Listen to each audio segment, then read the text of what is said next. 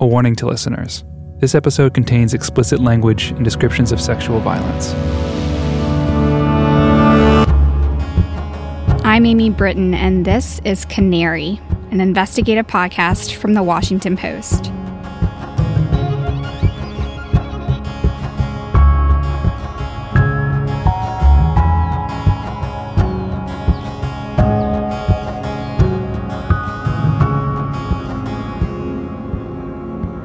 Chapter 3 No way in hell she would make this up. What's this? You have to be tall. Yep. And you have to be really strong. Okay. There we Okay. go. You ready, Freddie? Oh, me first. Oh yeah. You you think my house is full of treasures? Just wait till you get up here. Oh God. Here, you want to hand me that thing? Yeah, please. By this point, I had spent two days in Birmingham with Carol Griffin, trying to fully understand what she said Judge Truman Morrison had done to her. Oh, hey. Carol told me that decades ago, Truman mailed her an apology I letter. kept everything. For years, she said she kept this apology letter in a safe drawer right next to her bed. But before I came to town, when she checked the drawer, she said that she couldn't find it. every single one of these envelopes. And have you been through all these yet? Uh, that's what I was telling you. It's just too much. Now I had climbed up a wobbly wooden ladder to get into Carol's attic, all in search of this missing letter. The letter that you're remembering from Truman, was it a handwritten letter or a typewritten letter? It was a handwritten letter. I didn't know the exact contents of this letter, but it seemed like an important piece of evidence that I needed to see. it was very vague. It was like something, it just said something like, I'm sorry if I hurt you. And please let me know if there's anything I can do.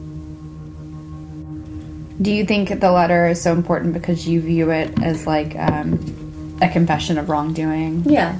It I feel like, you know, you are coming back to me at this point and I'm realizing all of a sudden that corroboration is an important thing. You know that this is I feel kind of helpless cuz it's just my memory. Carol was one woman coming forward against one man, but a man with authority, a judge, a man trusted to decide the fates of other people. I knew that Carol might face some resistance in coming forward. It's common for victims to be questioned and for their motives to be interrogated and for people to doubt them. We've all seen this play out before when people make allegations of sexual assault. this is what happens. People, uh, you know, we talk about witch hunts, or he talks about that's a witch hunt. I don't believe person. a word of anything in this documentary. In The 40 year old childhood memories of a wacky woman. I mean, there are individuals that will come forward with these outrageous allegations, and then And that they hurts all women that are victims. Yes. Carol's claim of sexual assault happened decades ago. She didn't file a police report. She told me she hadn't told anyone until years later. That made it more difficult for me as a reporter to try to corroborate her account. But I wanted to try to get as close to the heart of the truth as I could. I can't go back to 1976. But I could try to find the people who were there, people who might have seen something, people who might have heard something. Those would be firsthand accounts, the gold standard of corroboration. There's also documentation, like photos, journals, or the missing letter. And there are secondhand accounts, the people who were told about it. I check to see if the details are the same. If there are similar descriptions or similar timelines from multiple people, it tends to add weight to the account. Contradictory accounts are red flags. And of course, I look for anything that sheds light on a person's credibility or honesty. So I told Carol that it was time to expand this reporting. I drove all around Birmingham trying to talk to the people who were closest to Carol, people who she may have said something to about this, people who she may have confided in. This took me to a library, even a church. People were actually willing to talk to me. People being so talkative isn't always the case. Sometimes people hang up the phone or slam the door in my face, or sometimes people will share information on the condition that their names aren't attached to it. But I had gotten on the record interviews with some key people in Carol's life. Carol talked extensively with these people about being the victim of a sexual assault. She told Matthew Lane, her ex husband. But it definitely came up over the course of, of our years. She told Felix Joffrion, her therapist. She talked about how horrible it was and the horrible effect it's had on her and her life, and she wanted to be free. And all I said was, How can I support you in that? She told Nell Ruby, her best friend from college. She told me that he had molested her. She told Isaac, her son. In general terms, that it had been something that had happened to her. And she gave details. She named Judge Truman Morrison as the man who assaulted her. Truman. Truman did this. No idea who he was and had never met him, but I had a name. What's the son bitch's name? Well, can you describe him in general? What did she tell you about him? Uh, basically, she told me that he was a judge. She shared this information years ago. This would have been like 96.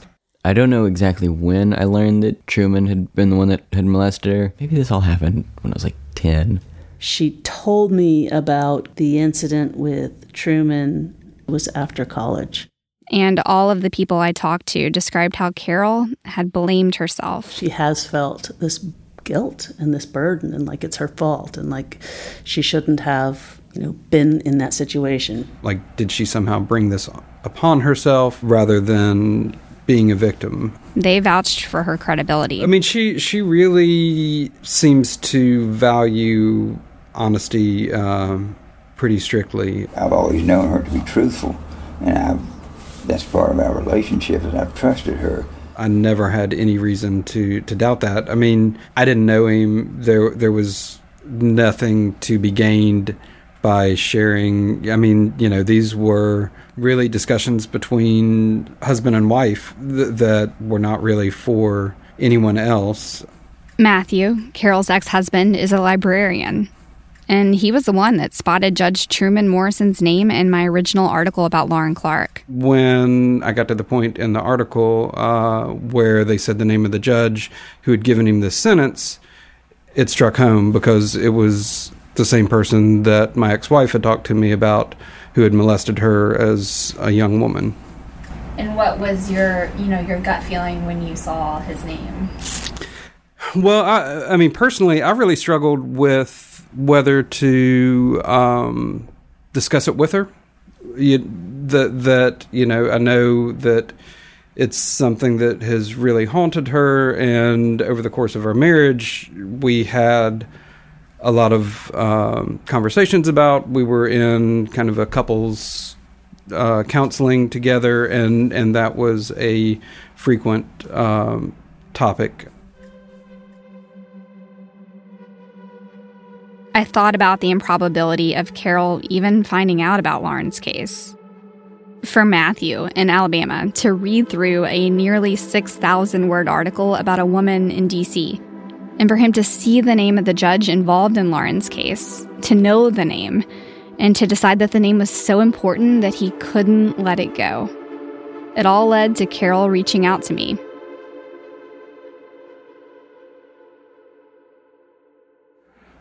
Truman should be held accountable for it. You know, even if it is decades later, he damaged another human being for a lifetime.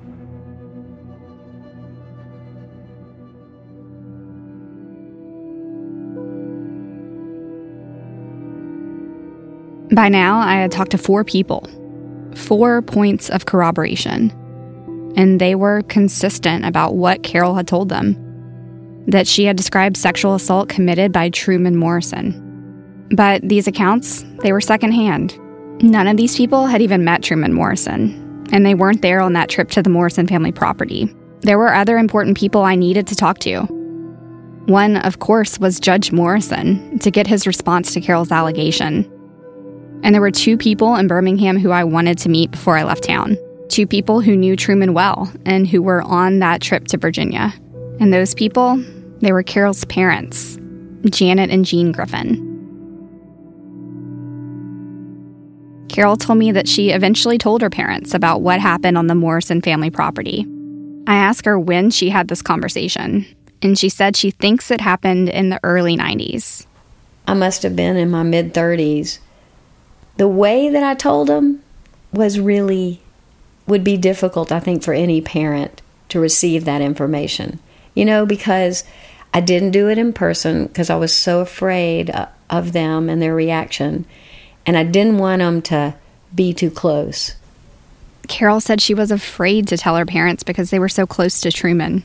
So I ended up calling them on the phone, which I think was kind of, you know, it was the most I could do. I feel like I want to call it cowardly or something, but it was the most I could handle. But the way I told them was, oh my God, I just, I yelled at them, you know, and I blamed my mom. Um, it was pretty, pretty raw. And I remember at one point them saying, you know, we're, we hear you and we want to hear you, but you got to quit yelling at us and this is not tolerable what you're doing as far as and I was like, How dare you? I've been putting up with this for as long as I have. You know, it just came out like a volcano because I'd been I'd been sitting on it. So it seemed like there was just one thing left for me to do in Birmingham. So I'm headed over to uh, Carol's parents' house right now, and I'm feeling a little bit anxious about how it's going to go. Um, her parents are elderly and they've never talked about this incident publicly. And I think it's been very difficult for them to deal with the aftermath of uh, the abuse that happened to Carol. So I'm not sure if they're going to be willing to go on the record. My hope is that once I explain what the story is and why it's important to hear from them, that they would be willing to speak. So I'm, I'm just going to try to see how the situation unfolds this afternoon.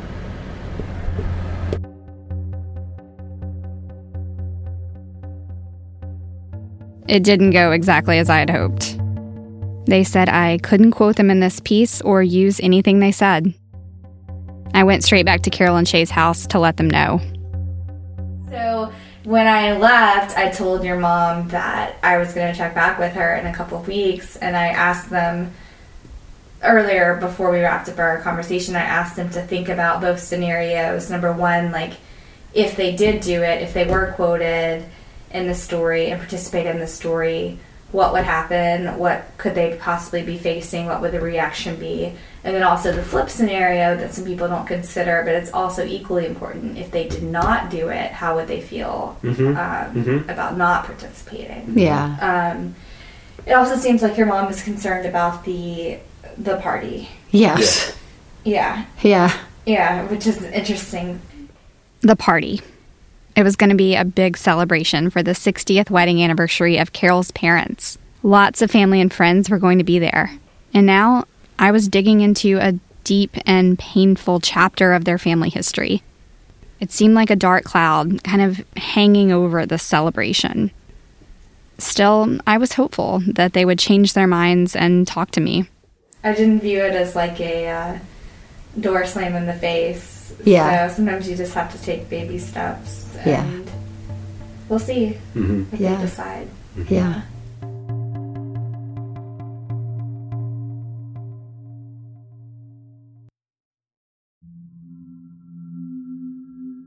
So far, you've only heard about the sexual assault that Carol said occurred on a Virginia property decades ago.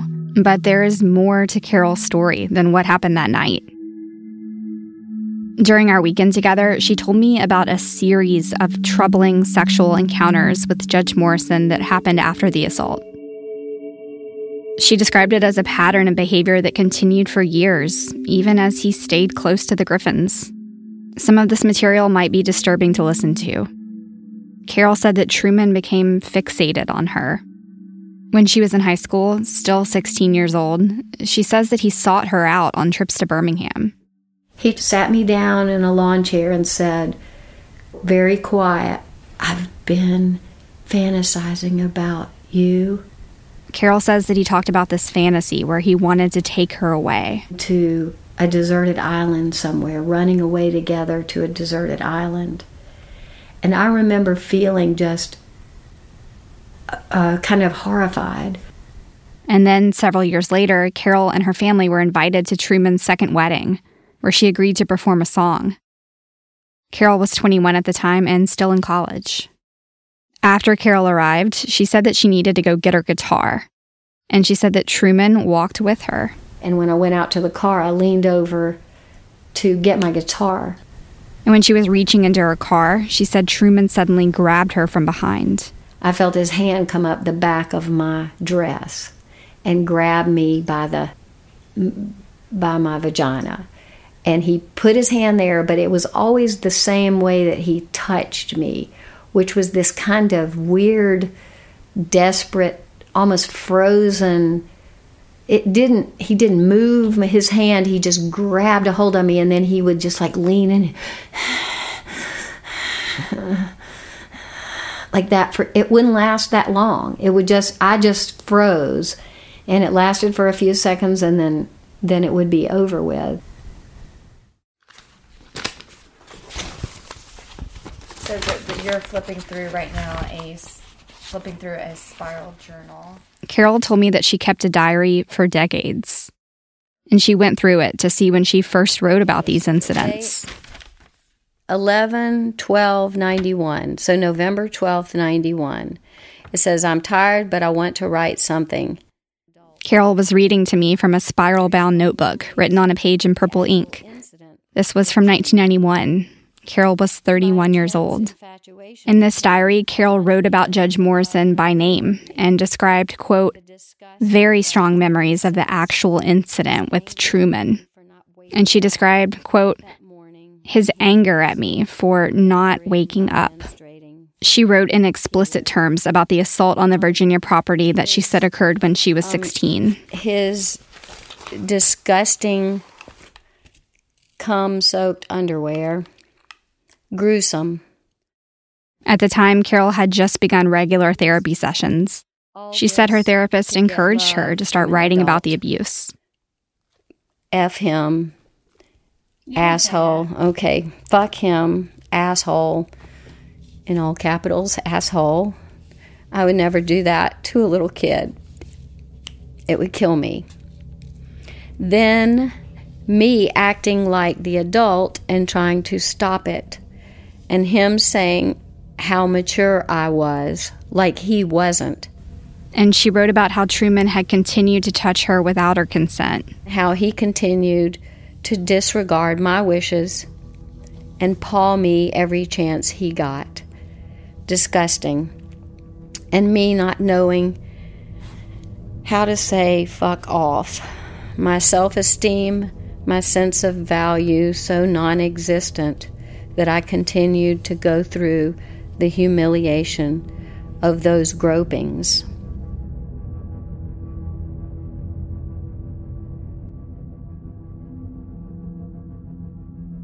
Carol said there was another incident that I absolutely needed to know about. She said it happened in the mid 1980s. She was living in the DC area and dating a woman named Julie. Carol was 25 and doing administrative work at the Chronicle of Higher Education. And I was so unhappy in DC. And I would just cry because I wasn't feeling fulfilled and didn't feel like this was what I wanted to do with my life. Truman and his second wife also lived in DC. They had just had their first child. My mom kept saying, They've had a baby. Y'all should go see him. You need to go see him. At the time, the Griffin family was still close with Truman. Carol hadn't told her parents yet about the assault. Of course, I hadn't told anybody about any of this stuff, so it was really hard for me to keep my distance. Carol said she agreed to go over and meet the Morrisons' new baby boy. The way she remembers it, it was kind of like a babysitting gig. And she said she took someone with her her girlfriend, Julie. I told Julie, look, you need to know something. I um, had this experience. This man is, you know, groping me every time I'm around him. I had this bad experience, and I'm not sure how much I told her at the time, but I told her it was a problem. And so, in order to go over and babysit for him, I told Julie about it and I said, just, you know, kind of help me through this and also, you know, stay close. So we ended up going to the um, to babysit, and so we ended up taking care of the baby. So when they came home, um, we were going to leave, and they said, "No, stay for a minute. You know, sit down." They they made us sit down in the living room. Carol's other accounts involve situations where there weren't other witnesses. People had been asleep on the Morrison family farm, and at the wedding, she was alone with Truman. But what she was telling me now involved an actual witness. Hello? Hi, is this Julia? Yeah, hi. Hi, Julia. It's Amy. How are you? I'm all right. How are you doing? This is Julia Tripp, or Julie, as Carol has always called her. Julia is a 59 year old cognitive scientist who lives in San Diego. When I called her, she said she definitely remembered this incident. I would just remember being in their living room.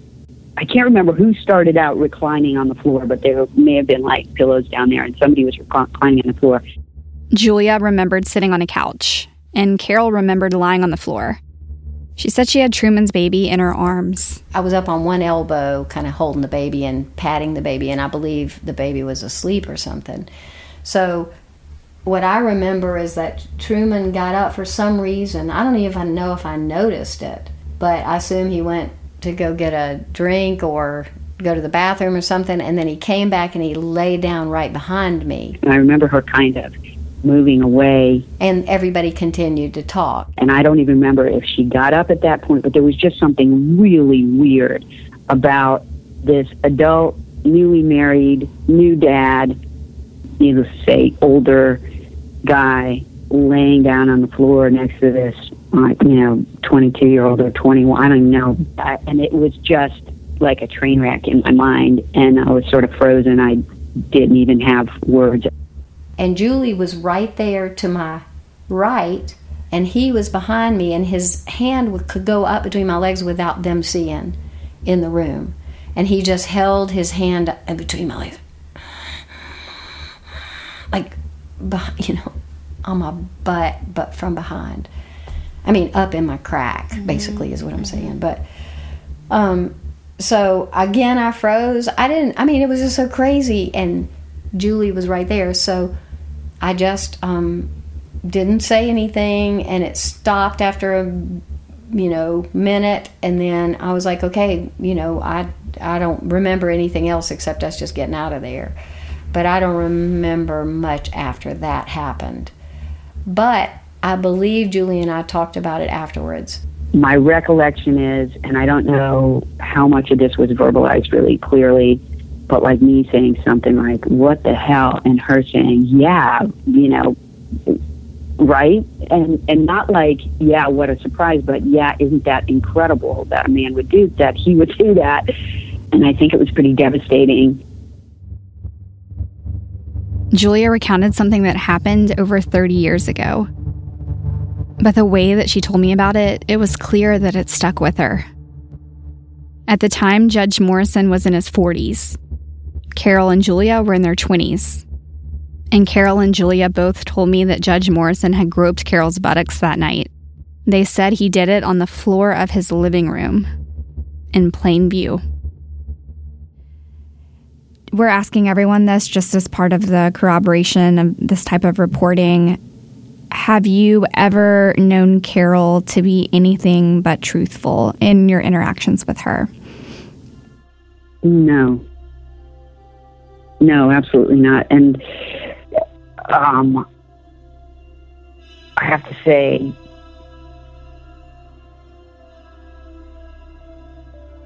especially about something that she would like so much for this not to be true.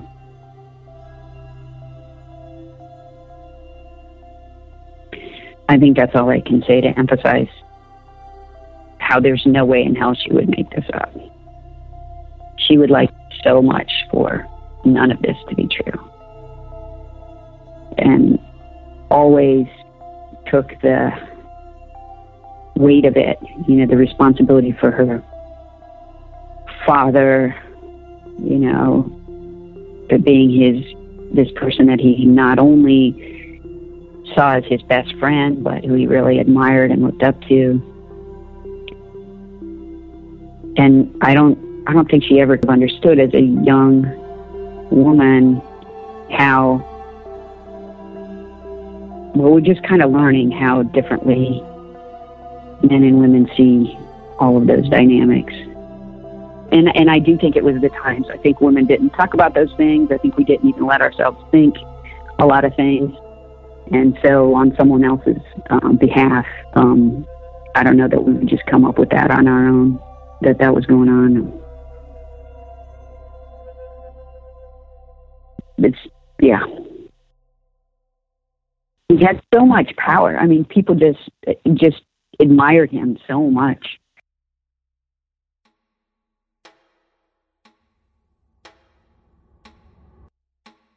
In the next chapter of Canary.